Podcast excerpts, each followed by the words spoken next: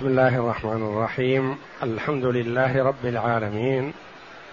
والصلاة والسلام على نبينا محمد وعلى آله وصحبه أجمعين. وبعد. صلى الله.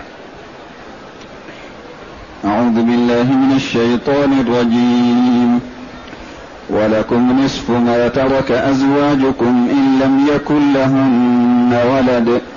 فإن كان لهن ولد فلكم الربع مما تركن من بعد وصية يوصين بها أو دين ولهن الربع مما تركتم إن لم يكن لكم ولد فإن كان لكم ولد فلهن الثمن مما تركتم من بعد وصية توصون بها أو دين.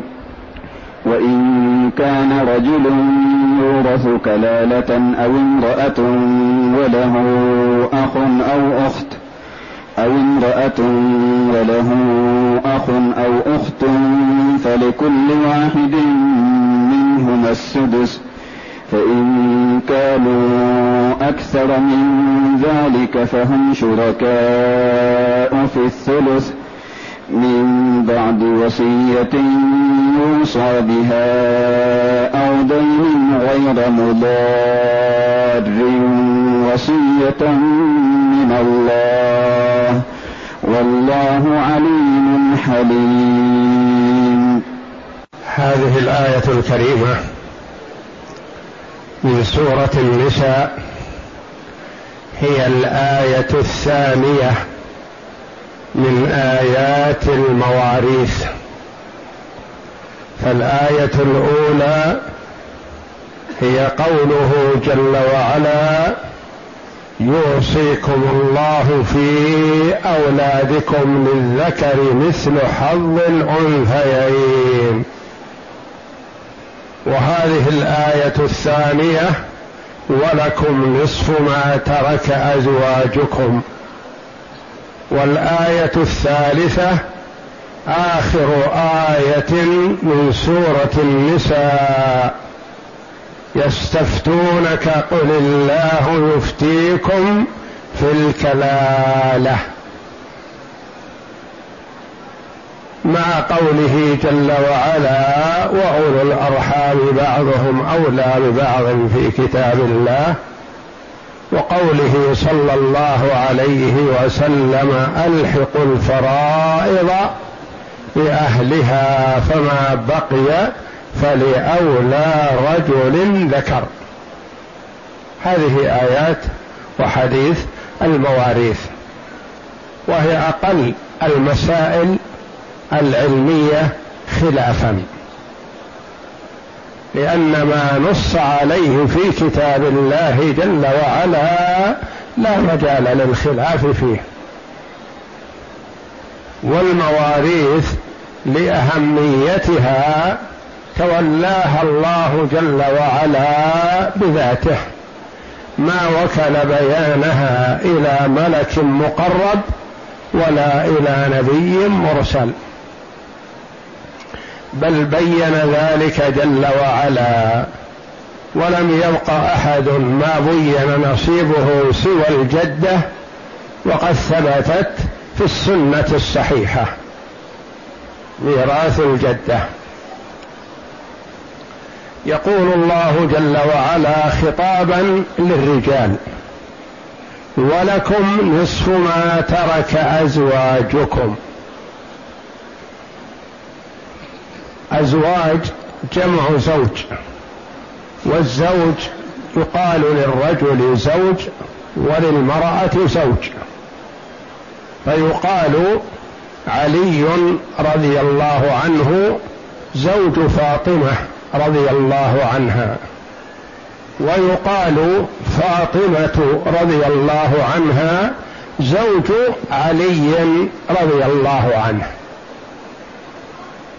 ولكم نصف يكم أيها الرجال نصف ما ترك أزواجكم. إن لم يكن لهن ولد. فميراث الزوج من زوجته النصف إذا لم يكن لها ولد. ويحصل التوارث بالعقد الصحيح. وإن لم يحصل وطن ولا خلوة. إذا تم العقد توارث الزوجان. إن لم يكن لهن لأزواجكم. إن لم يكن لهن ولد. وكلمة ولد تشمل الذكر والأنثى. إذا كان للزوجه ولد ابن من هذا الزوج أو من غيره فلزوجها من ميراثها الربع لا النصف. وإن كان للزوجه بنت من هذا الزوج أو من غيره فلزوجها الربع. وإن لم يكن لها ولد ولا ولد ابن فللزوج النصف قلنا ولد ابن يشمل ابن الابن وبنت الابن. دون ابن البنت وبنت البنت فإنهما لا يحجبان الزوج من النصف إلى الربع لأن أولاد البنات من ذوي الأرحام. ما يرثون إلا إذا فقد أصحاب الفروض وفقد أصحاب التعصيب حينئذ ينتقل إلى ذوي الأرحام على خلاف بين العلماء رحمهم الله.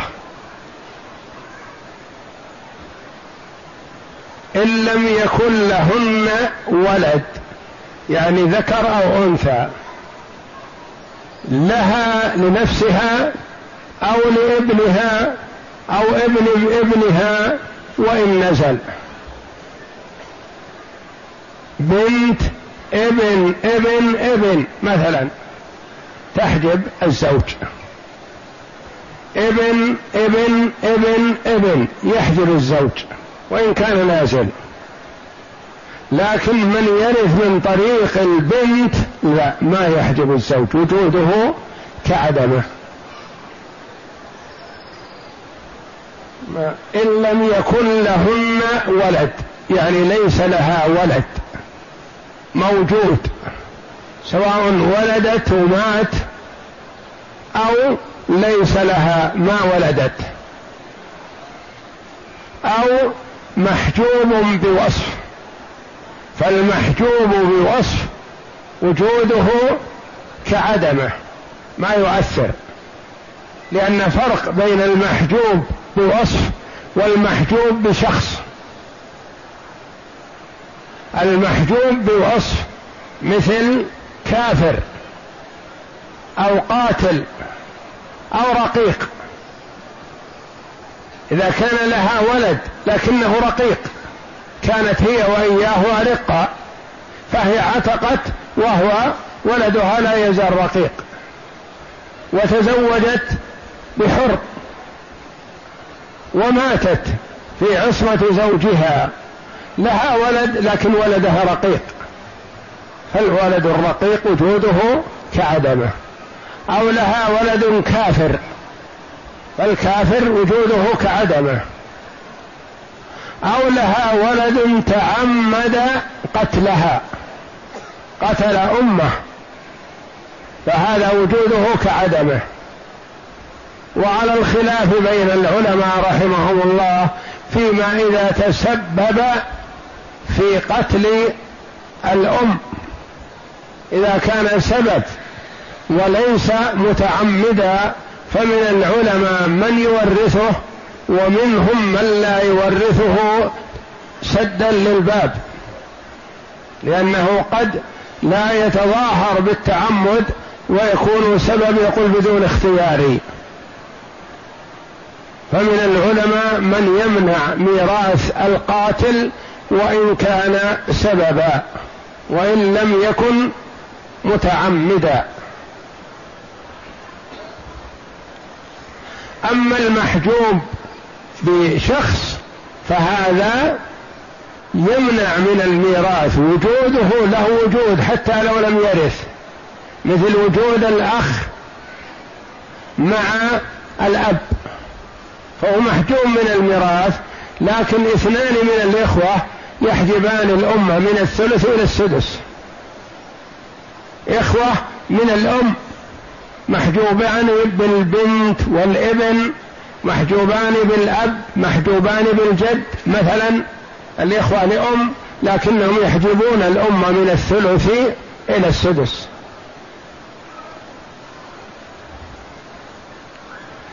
إن لم يكن لهن ولد فإن كان لهن ولد كان لها ولد موجود فإنه يحجب حينئذ الزوج من النصف إلى الربع سواء كان هذا الولد ذكر أو أنثى وسواء كان كبيرا أو صغيرا. وسواء كان ابن لها مباشر لبطنها أو ابن ابن أو بنت ابن وإن نزل. فإن الفرع الوارث يحجب الزوجة من النصف إلى الربع فإن كان لهن ولد فلكم الربع مما تركن. الربع فيها لغات منها الربع بضم الباء ومنها تسكين الباء الربع. مما تركنا يعني تركت الزوجة ميراثا عنها. من بعد وصية يوصين بها أو دين. يعني ميراث الزوج هذا ليس من رأس المال ككل أو كل ما خلفت وإنما يستخرج من ما خلفته الدين إذا كان عليها دين. والدين كما تقدم في حديث علي بن أبي طالب رضي الله عنه إن الدين قبل الوصية وهذا بالإجماع لأن الدين حق عليه والوصية تبرع منه. فما يقدم التبرع على الحق الذي عليه. فهو ميراثه النصف مع عدم الولد والربع مع وجود الولد هذا بعد إخراج مع على ذمة المتوفى من دين وسواء كان الدين لله تبارك وتعالى أو دين لآدمي وسواء كان برهن أو بدون رهن فإنه مقدم. إذا ثبت شرعا. كأن يكون مثلا ماتت المرأة وخلفت ألف ريال. وقد أوصت بخمسمائة ريال لبعض قرابتها. وعليها دين ألف وخمسمائة ريال. وفتشنا في ما تركته وجدناها تركت ألف. فهل نحاص بين الدين وبين الوصية وبين الميراث؟ لا. أول ما نبدأ بالدين. نقول الدين استغرق المال. ما لا ننظر في الوصية. تأتي الموصى لها مثلا أخت أو عمة أو خالة أو خال أو عم أو قريب أو ابن بنت يقول الوصية وصت لي المتوفاة بكذا. نقول المال استغرقه الدين. وقلنا سواء كان الدين لله ما هو الدين الذي لله؟ الزكاة. مثلا عليها زكاة ألف ريال ما خرجتها من سنوات مثلا. فتشنا في التركة ما وجدنا إلا ألف ريال. وهي عليها زكوات سابقة.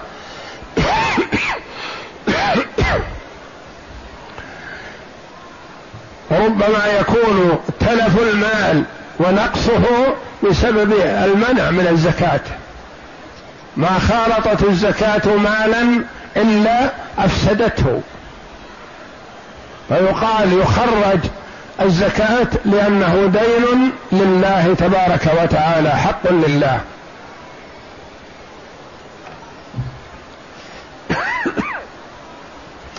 عليها دين كفارة. عليها كفارة لسبب من الأسباب. يبدا بها قبل الوصية وقبل الميراث.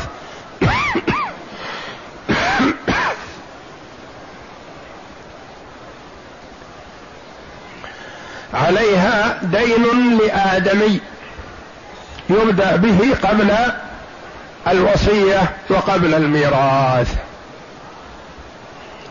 ما فيه دين وإنما فيه وصية.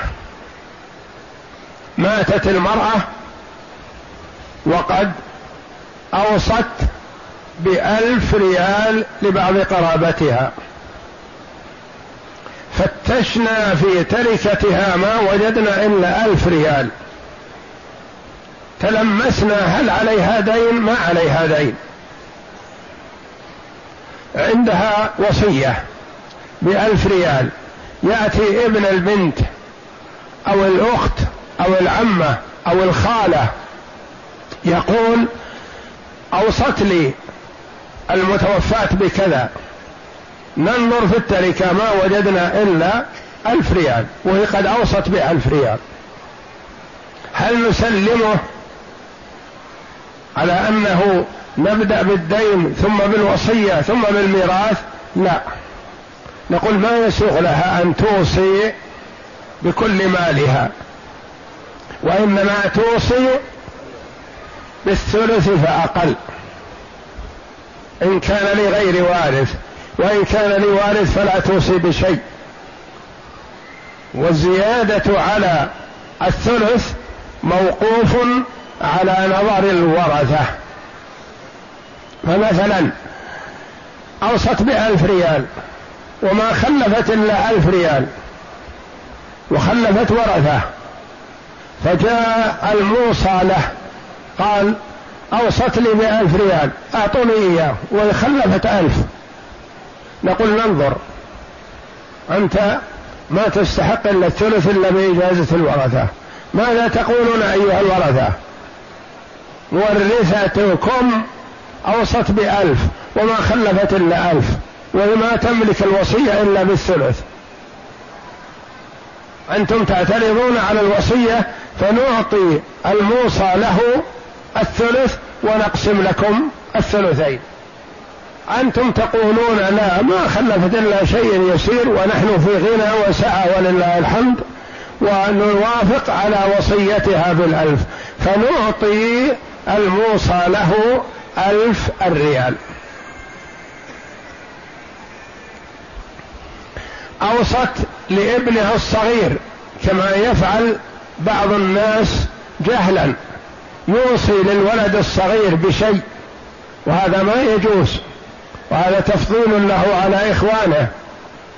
وإنما من ورثه الله جل وعلا يكفيه نصيبه في الميراث ما يزاد له بشيء. ومن هذا الباب مثلا ما يفعل بعض الناس يقول مثلا أنا زوجت الأولاد الكبار وعندي ولد صغير عمره خمس سنوات أوصي له بأربعين ألف لتزويجه. هذا ما يجوز. هو يظن أنه من باب العدل والإنصاف بين أولاده. نقول لا يا أخي. التزويج من باب النفقة. فأنت من احتاج إلى التزويج وأنت قادر تزوجه. ومن لا ليس بأهل للتزويج فلا تميزه بمال لتزويجه. إن بلغ وأنت على قيد الحياة فنعم تزوجه كما زوجت إخوانه. وإذا مت قبل أن يبلغ فليس له حق. جهل فأوصى له بأربعين ألف ريال مثلا وابنه الصغير. نقول هذا موقوف على إجازة الورثة. ماذا تقولون النساء والبنين والبنات؟ ماذا تقولون؟ تجيزون وصية مورثكم لابنه بأربعين ألف أو تمنعون؟ انقسموا. بعضهم قالوا جيس. أم الولد مثلا وإخوانه الأشقاء قالوا نجيس الوصية لأخينا أو لابننا بأربعين ألف. الآخرون قالوا لا ما نجيس لأن ما نرضى أن يميزه أبونا علينا. فلا نجيز فمن أجاز يؤخذ من نصيبه قدر المجاز. ومن لم يجز فيعطى نصيبه كامل. ولا يقال لازم أن تتفقوا كلكم تجيزوا أو كلكم تمنعوا لا. نجعل هذه الأربعين كأنها ميراث نفسها مستقلة. من لم يجز أعطيناه نصيبه منها. ومن أجاز الوصية أعطيناها للولد الموصى له.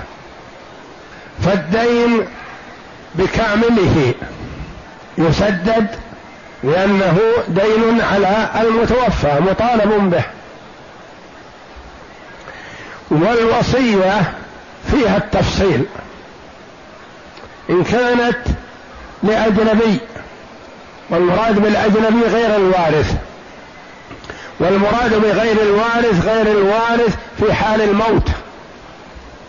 لأنه قد يكون وقت كتابة الوصية وارث وقد أوصى له لكنه عند الموت أصبح غير وارث. فتنفذ الوصية هذه. إذا كانت الوصية لأجنبي وبقدر الثلث فأقل فتنفذ. إذا كانت الوصية لأجنبي وأكثر من الثلث فما زاد عن الثلث موقوف على إجازة الورثة.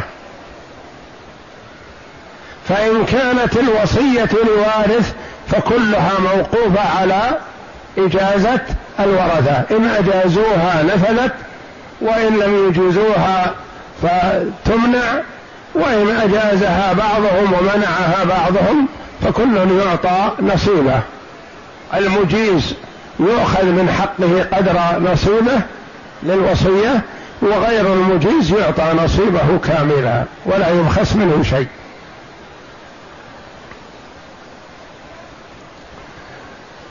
ثم بعد ذلك قسمة التركة على الورثة. من بعد وصية يوصين أي الزوجات. بها أو دين ولهن الرضا.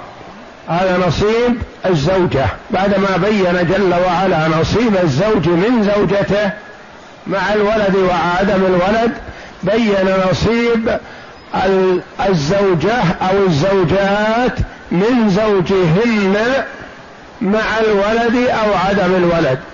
قال ولهن أي الزوجات أو الزوجة. الربع مما تركتم أيها الأزواج الخطاب للرجال. إن لم يكن لكم ولد إذا لم يكن للزوج ولد فالزوجة أو الزوجات تأخذ الربع. وسواء كانت الزوجة واحدة أو زوجتان أو ثلاث أو أربع فهن يشتركن في الربع مع عدم الولد. فإن كان لكم ولد على غرار ما تقدم. إن كان لكم ولد أو ولد ابن ابن ابن أو بنت ابن وإن نزل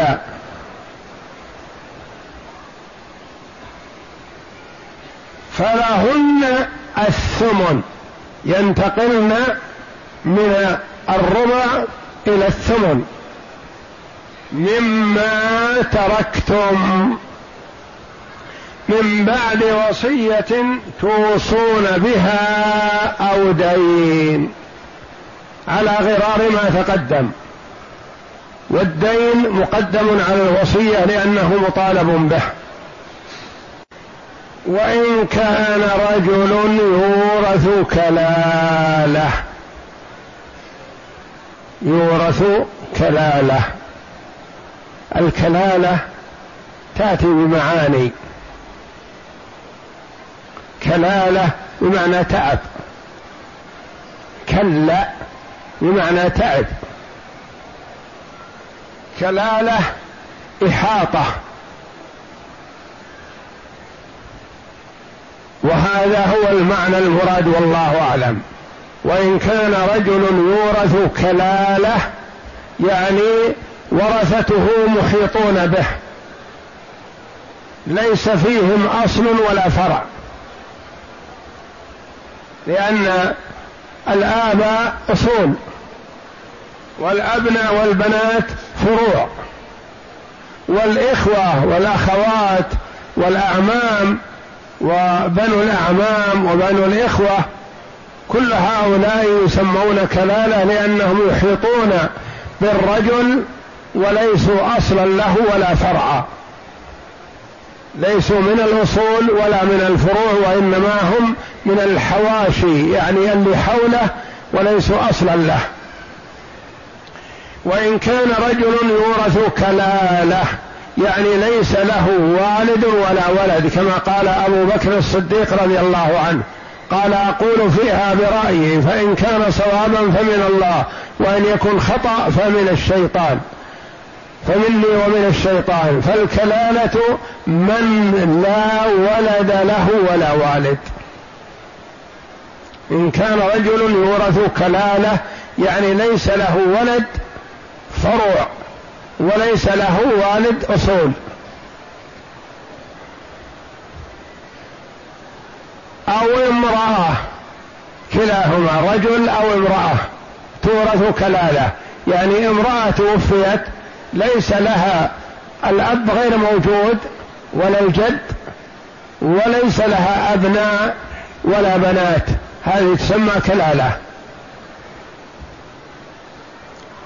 وله أي المتوفى رجلا كان أو امرأة وله أخ أو أخت أخ أو أخت. جاء ذكر الأخ والأخت في هذه الآية وجاء ذكر الإخوة والأخوات في آخر آية في سورة النساء. وإن كانوا إخوة رجالا ونساء فللذكر مثل حظ الأنثيين. قد يقول قائل هنا شركاء في الثلث. وإن كان له أخ له السدس. وهناك عصبة شركاء فيما خلف الميت. نقول نعم. هؤلاء الأخ والأخت والإخوة من الأم. من الأم. لأنهم هم الذين يشترط في ميراثهم الكلالة.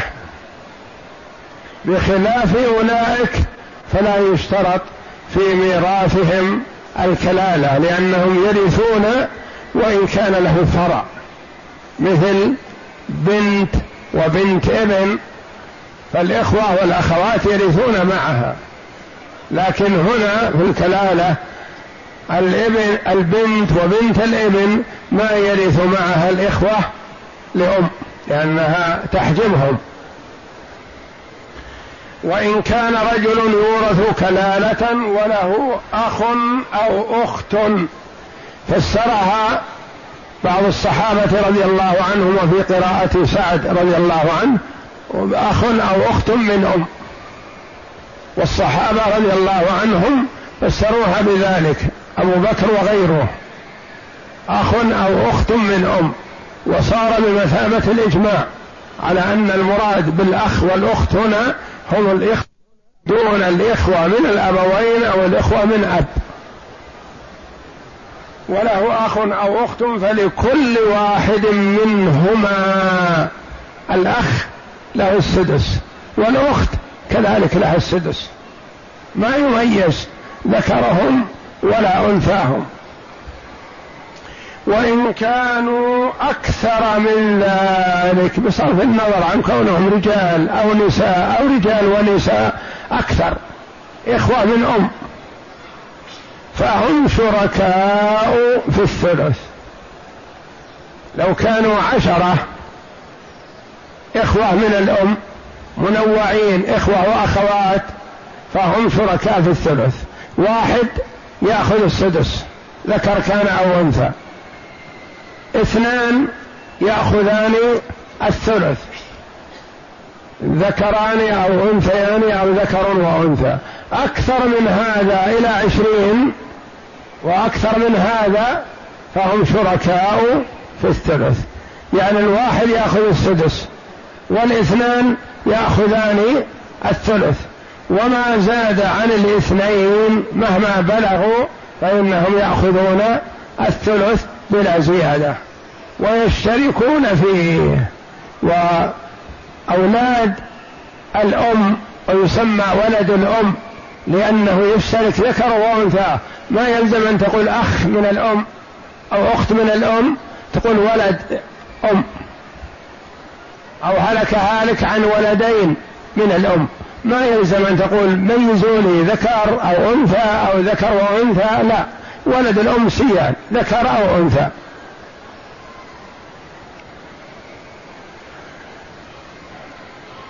فهم شركاء في الثلث يستوون في الثلث الذكر والأنثى. ولأولاد الأم أحكام يتميزون بها عن بقية الورثة. أولا أنهم يدلون بمن؟ بالأم ويرثون معها. الجد يدلي بالأب. هل يرث الجد مع الأب؟ لا.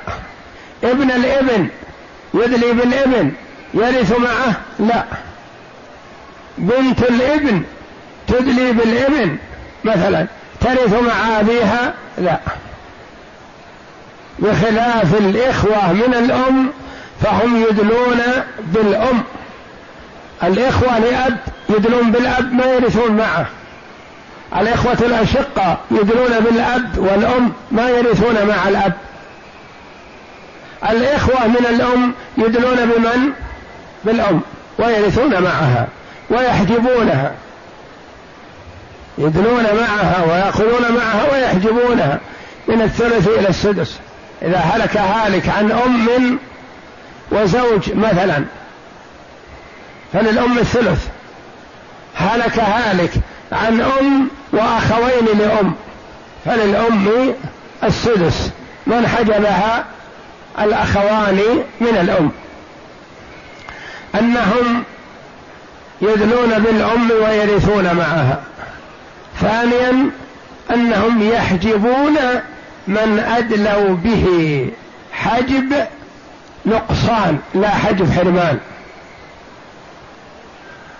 ثالثا أن ذكرهم وأنثاهم سواء.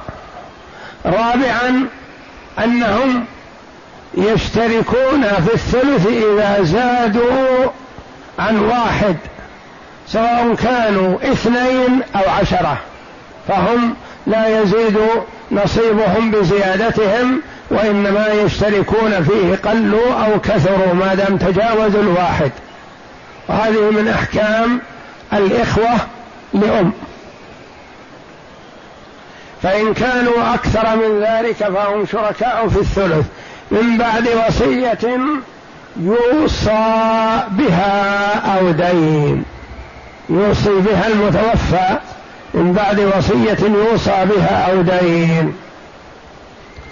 ثم قال جل وعلا غير مضار وصية من الله. جاءت غير مضار تقدم لنا ثلاث مرات من بعد وصية يوصي بها أو دين. من بعد وصية يوصين بها أو دين. من بعد وصية توصون بها أو دين. ثلاث. ما فيها ذكر المضارة. هنا قال جل وعلا من بعد وصية يوصى بها أو دين غير مضار.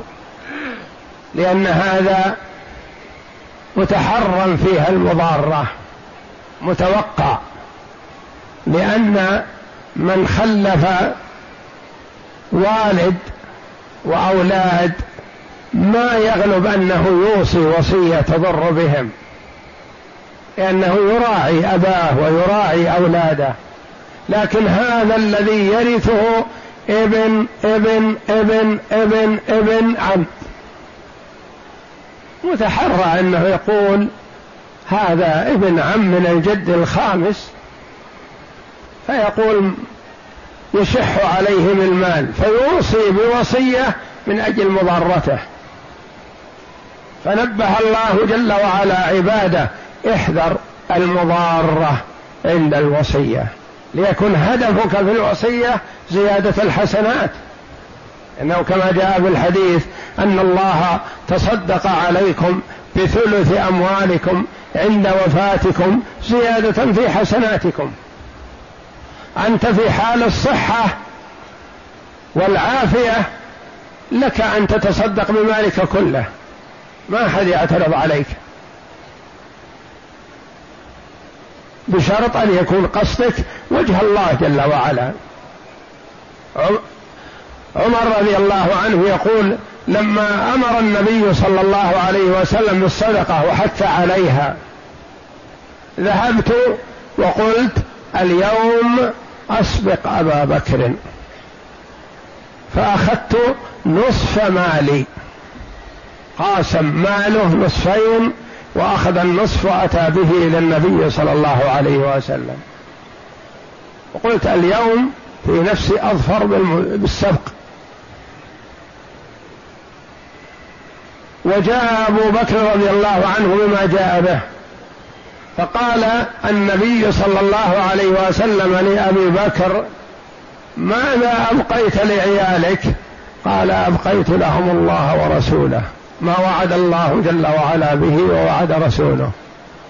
وقال لعمر ماذا أبقيت لعيالك؟ قال الشطر النصف. يقول قلت بنفسي أيأس الآن من مسابقة أبي بكر؟ ما أستطيع أسبقه. مهما حاولت فإنه أسبق مني. لأن أبا بكر جاء بكل ما يملك رضي الله عنه. وجعل ماله بين يدي الرسول صلى الله عليه وسلم كله. وحينما هاجر أخذ كل ما يملك معه لخدمة رسول الله صلى الله عليه وسلم ولم يبق شيء رضي الله عنه. فالرجل في حال صحته له أن يتصدق بماله كله ولا أحد يعترض عليه لأن الاعتراض في الوصية على أساس أنها بعد الموت. لكن في حال الصحة والعافية تتصدق بمالك كله وتخرجه أنت حر. ما احد يعترض عليك.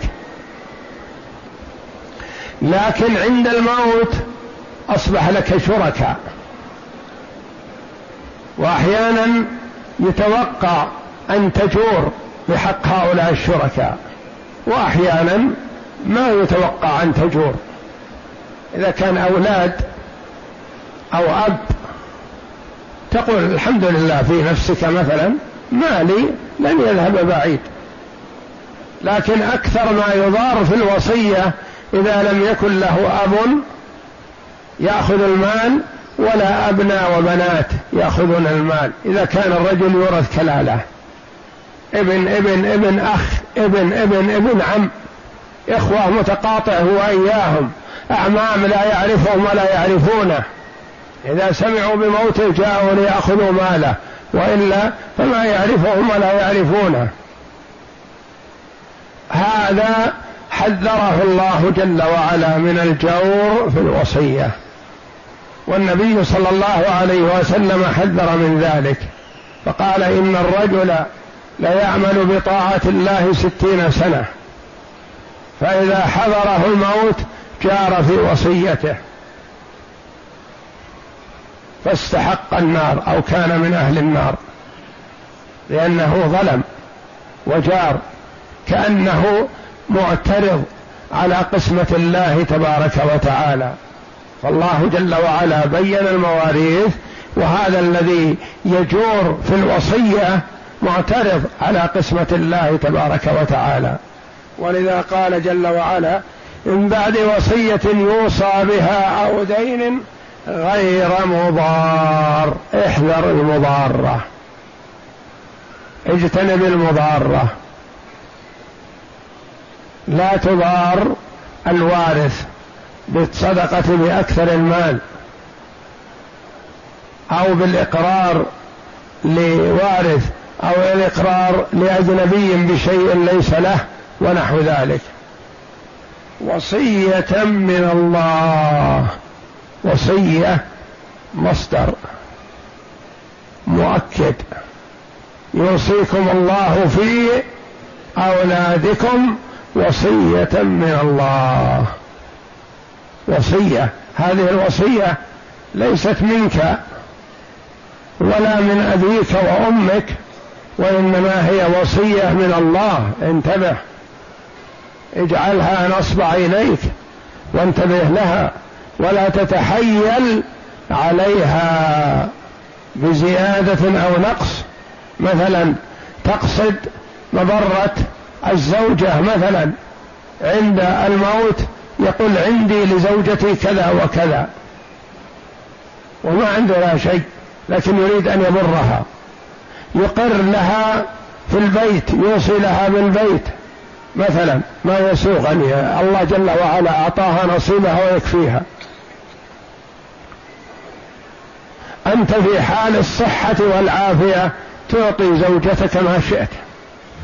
تتنازل لها عن شيء من مالك نظرا قيامها بك أو لبرها بك وإحسانها أو لتحملها المشقة معك أو نحو ذلك هذا لا بأس. في حال صحتك تعطي عطاء منجز.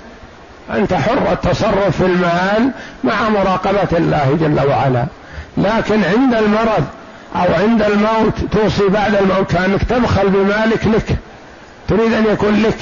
لكن منه ما بقي من عمرك شيء وعرفت أنه منتقل للورثة قلت الزوجة ولا الورثة. ابن البنت هذا ولا الورثة مثلا.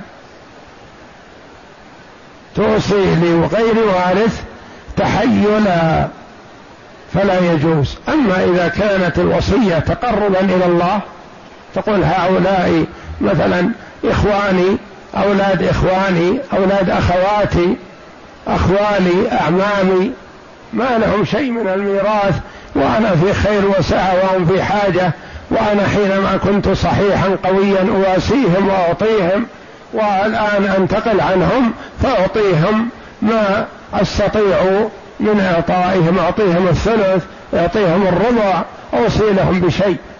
مثلا الوصية بقصد التقرب إلى الله جل وعلا. أما إذا كانت بقصد المضاره قد اثنان يوصيان لقريب أو يوصيان لفقير. أو يوصيان لطلبة العلم أحدهم مأجور والثاني آثم. المأجور قصد التقرب إلى الله جل وعلا. وقال هؤلاء طلبة العلم أنا كنت واسيهم في حال حياتي وصحتي لكن الآن منتقل فأنا أوصي لهم بشيء ينفعهم.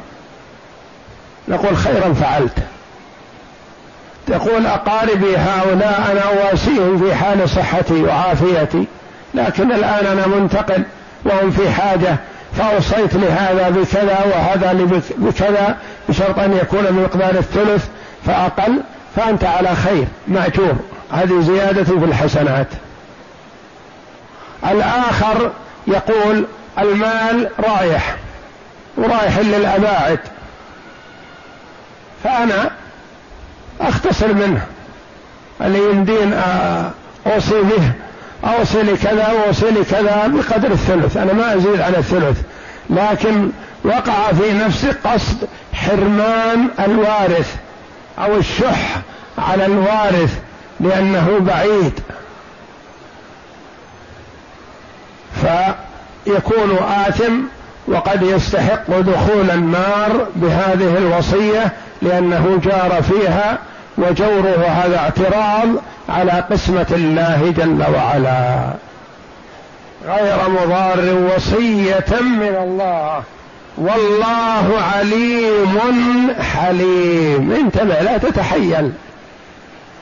لا تظن أنك إذا قلت مثلا لزوجة علي عندي لزوجة مبالغ دخلت علي فأنا أقر لها بكذا. الله جل وعلا يعلم ما في نفسك ويعلم الحقيقة والواقع. عليم حليم. جل وعلا لا يعاجل بالعقوبة قد تستحق العقوبة وتتأخر عنك العقوبة. تقول ما ما صار في عقاب. فهو يؤخر العقوبة وقد يتجاوز وقد يكون عقاب الدار الآخرة أشد. فاحذر يحذركم الله نفسه. احذر من اطلاع الله جل وعلا على قلبك نية سيئة. عامل الله جل وعلا بصدق وإخلاص. ومعاملتك للمخلوقين قد تمشي وأنت تغشهم وهم لا يدرون. ويخفى عليهم ذلك.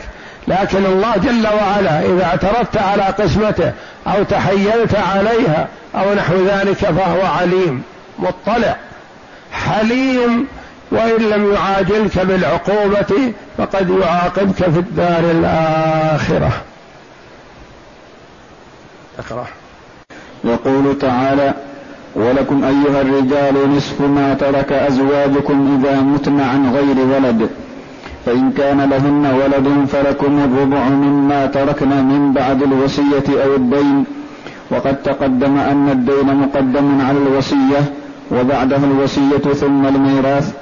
وهذا أمر مجمع عليه بين العلماء رحمهم الله وحكم أولاد البنين وإن سفنوا حكم أولاد الصلب. أولاد البنين خلاف أولاد البنات. أولاد البنات من ذوي الأرحام؟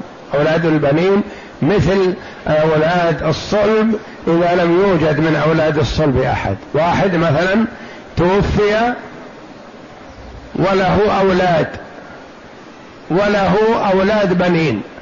فالميراث لأولاده من الذكور والإناث. آخر توفي وأولاده ماتوا قبله لكن في أولاد بنين. بنات ابن وأبناء ابن يرثون ويعتبرون من هم أولاده وهم ورثته. نعم. ثم قال ولهن الربع مما تركتم إلى آخره. وسواء في الربع أو الثمن الزوجة والزوجتان الاثنتان والثلاث والأربع يشتركن فيه. وقوله من بعد وصية إلى آخره الكلام عليه كما تقدم. وقوله تعالى وإن كان رجل يورث كلالة الكلالة مشتقة من الإكليل وهو الذي يحيط بالرأس من جوانبه والمراد هنا من يرثه من حواشيه لا أصوله ولا فروعه كما روى الشعبي رحمه الله عن عن أبي بكر الصديق رضي الله عنه أنه سئل عن الكلالة فقال أقول فيها برأيي فإن يكن صوابا فمن الله وإن يكن خطأ فمني ومن الشيطان والله ورسوله بريئان منه. الكلالة من لا ولد له ولا والد. فلما ولي عمر رضي الله عنه قال إني لأستحي أن أخالف أبا بكر رضي الله عنه في رأي رآه كذا رواه ابن جرير رحمه الله وغيره. وهو قول الأئمة الأربعة وجمهور السلف والخلف رحمهم الله وقد حكى الإجماع عليه غير واحد. أن المراد بالكلالة من مات وليس له ولد ولا والد. وقوله تعالى وله أخ أو أخت أي من أم كما هو في قراءة سعد بن أبي وقاص رضي الله عنه وكذا فسرها أبو بكر الصديق رضي الله عنه فلكل واحد منهما السدس فإن كانوا أكثر من ذلك فهم شركاء في الثلث. وإخوة الأم يخالفون بقية الورثة من وجوه. أحدها أنهم يرثون مع من أدلوا بهم وهي الأم. والثاني أن ذكورهم وإناثهم في الميراث سواء. والثالث لا يرثون إلا إن كان ميتهم يورث, يورث كلالة فلا يرثون مع أب ولا جد ولا ولد ولا والد ولا ولد ابن. الرابع أنهم لا يزداد لا يزادون على الثلث وإن كثر ذكورهم وإناثهم. قضى عمر رضي الله عنه أن ميراث الإخوة من الأم بينهم للذكر مثل حظ الأنثى. قال الزهري رحمه الله ولا أرى عمر ولا على عمر قضى بذلك حتى علم ذلك من رسول الله صلى الله عليه وسلم. وهذه الآية هي التي قال الله تعالى فيها فإن كانوا أكثر من ذلك فهم شركاء في الثلث. واختلف العلماء رحمهم الله في المسألة المشتركة وهي زوج وأم أو جدة واثنتان من ولد الأم وواحد أو أكثر من ولد الأبوين. فعلى قول الجمهور يعني كان يكون هناك أولاد من الأبوين وولد من الأم فقط ولم يبق من الميراث من الفروض شيء ما بقي بعده شيء. هل يأخذ أولاد الأم فقط دون الإخوة على شقة أم يشتركون؟ ولذا سميت المشركة. وعمر رضي الله عنه قضى بها في المرة الأولى لأولاد الأم فقط وقضى بها في المرة الثانية بعد حول لل فشرك بينهم لأن أصحاب الأبوين الإخوة من الأبوين قالوا اجعل أبانا اجعل كأن أبانا حمار كأن أبانا حجر في اليم ألست أمنا واحدة؟ وهذا من معنى قوله صلى الله عليه وسلم إنكم تختصمون إلي ولعل بعض ولعل بعضكم يكون ألحن بحجتي من بعض فأحسب أنه صادق فمن قضيت له بحق أخيه فلا يأخذه لأن الخصومة واللحن في الخصومة له دخل له دخل في قوة الحجة. والله جل وعلا ذكر المرأة أنها في الخصام غير مبين ما تستطيع أن تفصح عما في نفسها لضعفها. نعم. فعلى قول الجمهور للزوج النصف وللأم أو الجدة السدس ولولد الأم الثلث ويشاركهم فيه ولد الأب والأم بما بينهم من القدر المشترك وهم إخوة الأم. وقد وقعت هذه المسألة في زمان أمير المؤمنين عمر رضي الله عنه فأعطى الزوج النصف والأم السدس وجعل الثلث لأولاد الأم فقال له أولاد الأبوين يا أمير المؤمنين هب أن أبانا كان حمارا ألسنا من أم واحدة فشرك بينهم. وهو مذهب مالك والشافعي رحمهما الله. وكان علي بن أبي طالب رضي الله عنه لا يشرك بينهم بل يجعل الثلث لأولاد الأم ولا شيء لأولاد الأبوين والحالة هذه لأنهم عصبة. وقال وكيع بن الجراح رحمه الله لم يختلف عنه في ذلك. وهذا قول أبي بن كعب وأبي موسى الأشعري رضي الله عنهما وهو مذهب أبي حنيفة والإمام أحمد رحمهما الله واختاره أبو الحسن ابن اللبان الفرضي رحمه الله في كتابه الإيجاز. وقوله من بعد وصية يوصى بها أو دين غير مضار أي لتكن وصيته على العدل لا على الإضرار والجور والحيف. بأن يحرم بعض الورثة أو ينقصه أو يزيده على ما فرض الله له من الفريضة.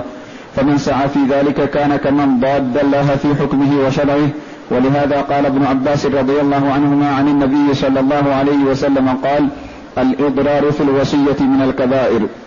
ورواه ابن جرير رحمه الله عن ابن عباس رضي الله عنهما موقوفا قال والصحيح الموقوف.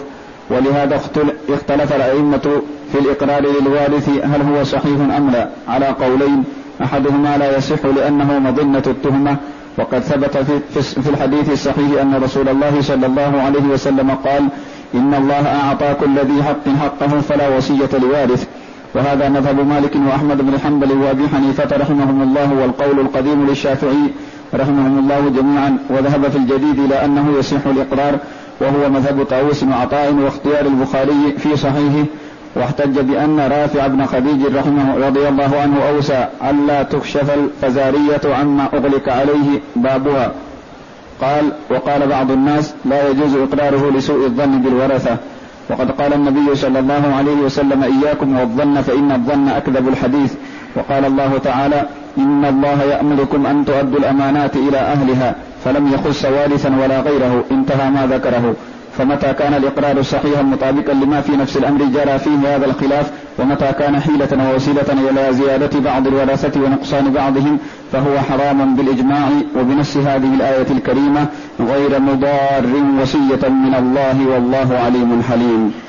والله أعلم وصلى الله وسلم وبارك على عبده ورسول نبينا محمد وعلى آله وصحبه أجمعين.